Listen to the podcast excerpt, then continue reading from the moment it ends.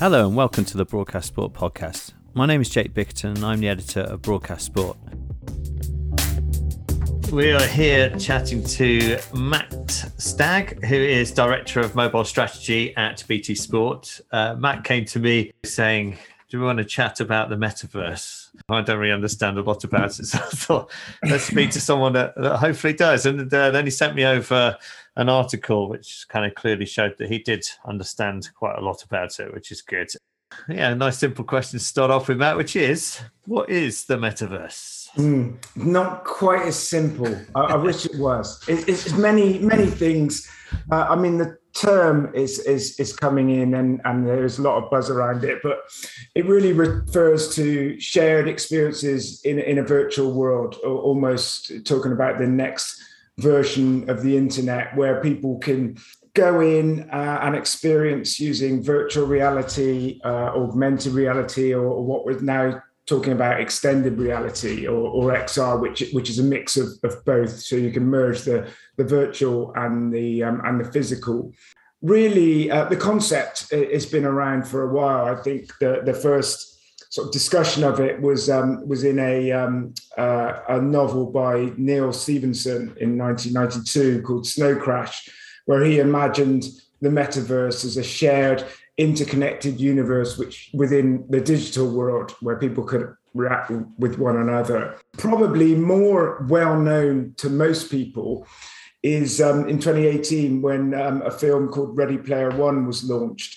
More recently, it's probably hit the headlines again uh, in the mainstream with Facebook uh, rebranding Meta. Not just Facebook, it's an overarching company, a bit like Alphabet is um, with, with Google. It was very much looking at how they can bring in your Oculus. And that is again looking at what they see is the next generation um, of the internet where you'll react with it as a, as a person, if you like, in these virtual worlds you know, VR headsets in themselves have had quite a lot of criticism over the last, you know, five years. Went on that was a hype curve, whatever it's called, yes. where you know, for a little while everyone was like, "Yeah, it's great," and then everyone was kind of against it. Now it's sort of probably somewhere in the middle there. The Oculus experience is obviously a lot better than, say, the VR of five years ago, but it's still got some way to go. You would imagine before someone's willing to you know spend a lot of time with a headset on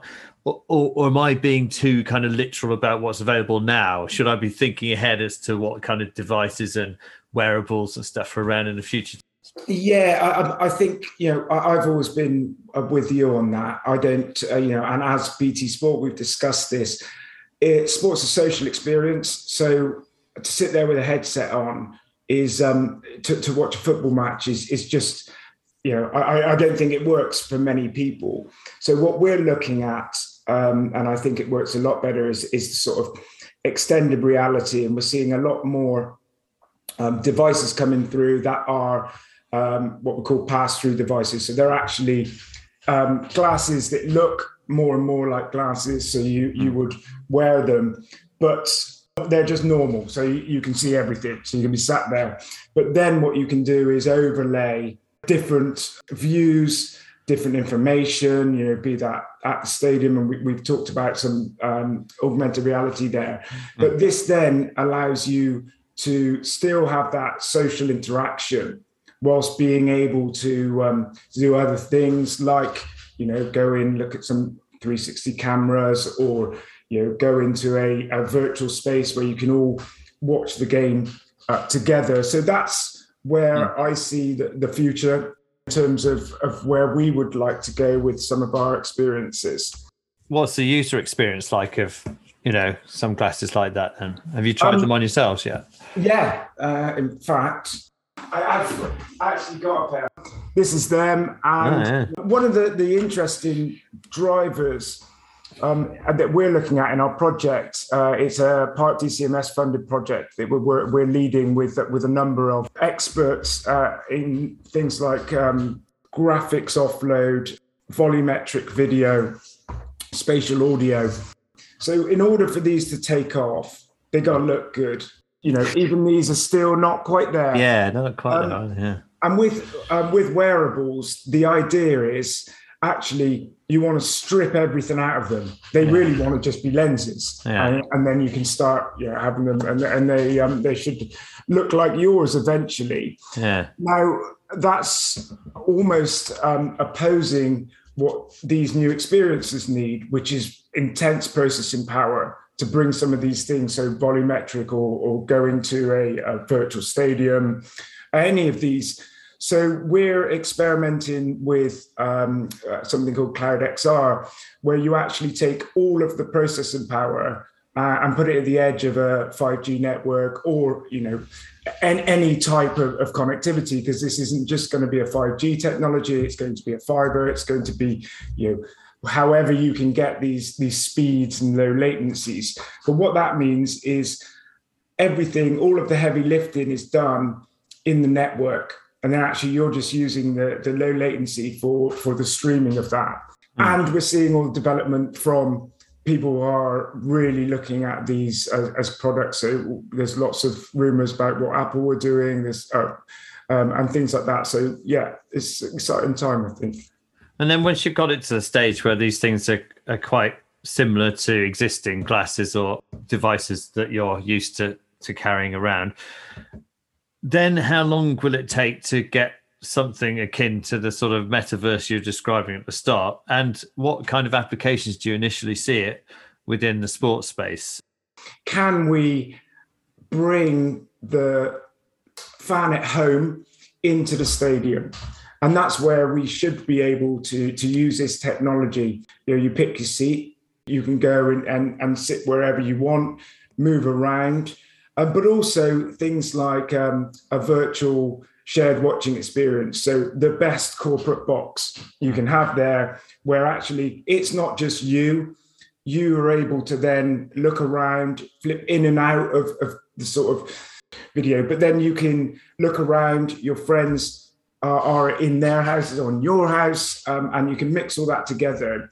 Really, we see it as um, almost just an evolution of social viewing you're you're mixing in that social side with a quite a, a, new type of viewing experience where you're wearing some of these wearable devices and then you can go into a stadium that looks like the real stadium you can go and choose your seat in that real ish stadium yeah. will you be sitting alongside people that are actually at the stadium um, I don't see any reason why not. You know, and, and that's the the whole point of being able to. So some of your your mates have gone there, but you're there, you're in it, we're even moving on to things like the tactile internet. So you, know, you can sort of feel the roar of the crowd and um, and get that experience. I don't believe that you know you will ever go. Okay, oh, we've got tickets. I'm not going. I'm going to sit in in my house. It, it's just that ability to be able to to evolve the experience. This Edge XR project that you're working on with 5G what what stage is that at at the moment, and how's the kind of initial results looking? Um, unbelievable. Got a number of, of different use cases there. One of them being, you know, you build your own experience. We're looking at the the MotoGP.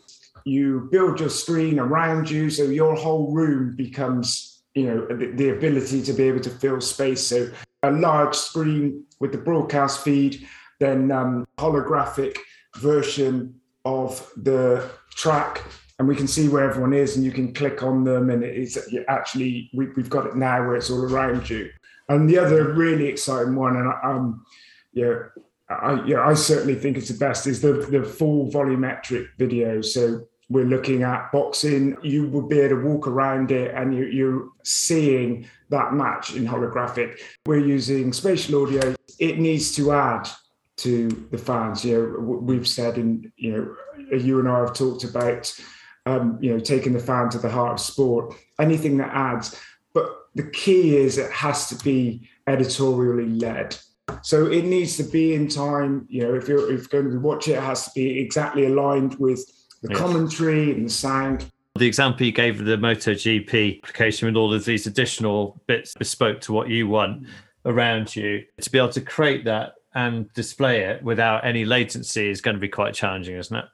Very much so. So um, you know, you you've got um, all of the these pieces, and that's where we're um, we're looking at. You know, it's an R and D project to see what's possible, but more um, about you know, how we can do that. So that's why we've looked at the um, the XR to get the processing, but also you know we need to see uh, how this can scale. A lot of the stuff we're looking at for sport, so we take volumetric video. That's actually not just uh, media and entertainment is a vertical. You know, it goes across. Uh, I mentioned medical imaging, culture, so theatre, education, being able to, you know, with remote learning at the moment, when we're sort of in and out of it during this pandemic, is is is very difficult. You know, it's so to be able to have your teacher in the room, if you like, um, you start to get that um, that interaction that, that, that goes there. So if we can start to um, explain to operators, and obviously we we have an operator in the group, and say, you know, all of these things are very similar so the investment becomes um, more sort of techno-economic because they can get return on investment from from the others and then we can start to, to push our agenda and, and bring those new experiences to life. With having EE as part of the group do you think EE will be innovating perhaps more than other providers you know in this space to enable this kind of metaverse technology to come to the market quicker than others, perhaps? You know, again, it's going to be an evolution of of, of where our, our fans go. You know, if, if, this takes off, and you know, it's it's still a, a long way off to get that sort of yeah um, the image that was you know, originally sort of done in in um, in the early days in in, in science fiction. We're, we're going to see it, it it coming. It's going to be a while, but there needs to be an investment and one of the things that I talk about internally as well is we're very well placed. So we have obviously a sports broadcaster, we have a fixed and mobile um, network in BT, we have media and broadcast for some of the production side of things, mm. and we work um, in close collaboration with the device manufacturers. So mm. bringing all that together, certainly from a, um, a an exploratory piece and an ideas piece and bring that together, we're um, we're really well placed. And then in the future, once this is something, uh, whatever it turns out to be, do you think there'll still be the need for the type of ways that we watch content at the moment? You know, TV, mobile device, and all that. I mean, do you think this will just be another option? Yes, for for a very long time, you know, and it, it's see how um, see how things develop. But you know, th- this big piece of almost um, yeah going in and having your uh, your your social experiences from a personal point of view it needs to be something that you know is a uh, I guess adds to experiences not replaces them you know mm. I think and you know but you um, fan behavior is is changing uh, and then you know we have to to react to that hmm. um, while still maintaining you know, the key is maintaining that TV um, or, or um, app based uh, broadcast uh, and I don't believe that will ever go away. We're not going to be going watch Liverpool versus Man United in the middle of a Fortnite game. Hmm. Yeah. But we yeah. might be sat with our friends, some at the stadium and some at home, uh, and bridging that gap between the sort of physical and, and the virtual. Lovely to chat to you again. Hope to see you again in person very soon. If not in here in the metaverse, yeah. who knows? I think it'll be in the pub, Jake. yes, I'm sure that's right. Cheers, Matt. Take care, mate. Thanks for listening to this episode of the Broadcast Sport Podcast. We'll have more soon. So subscribe now, and we'll see you on the next one.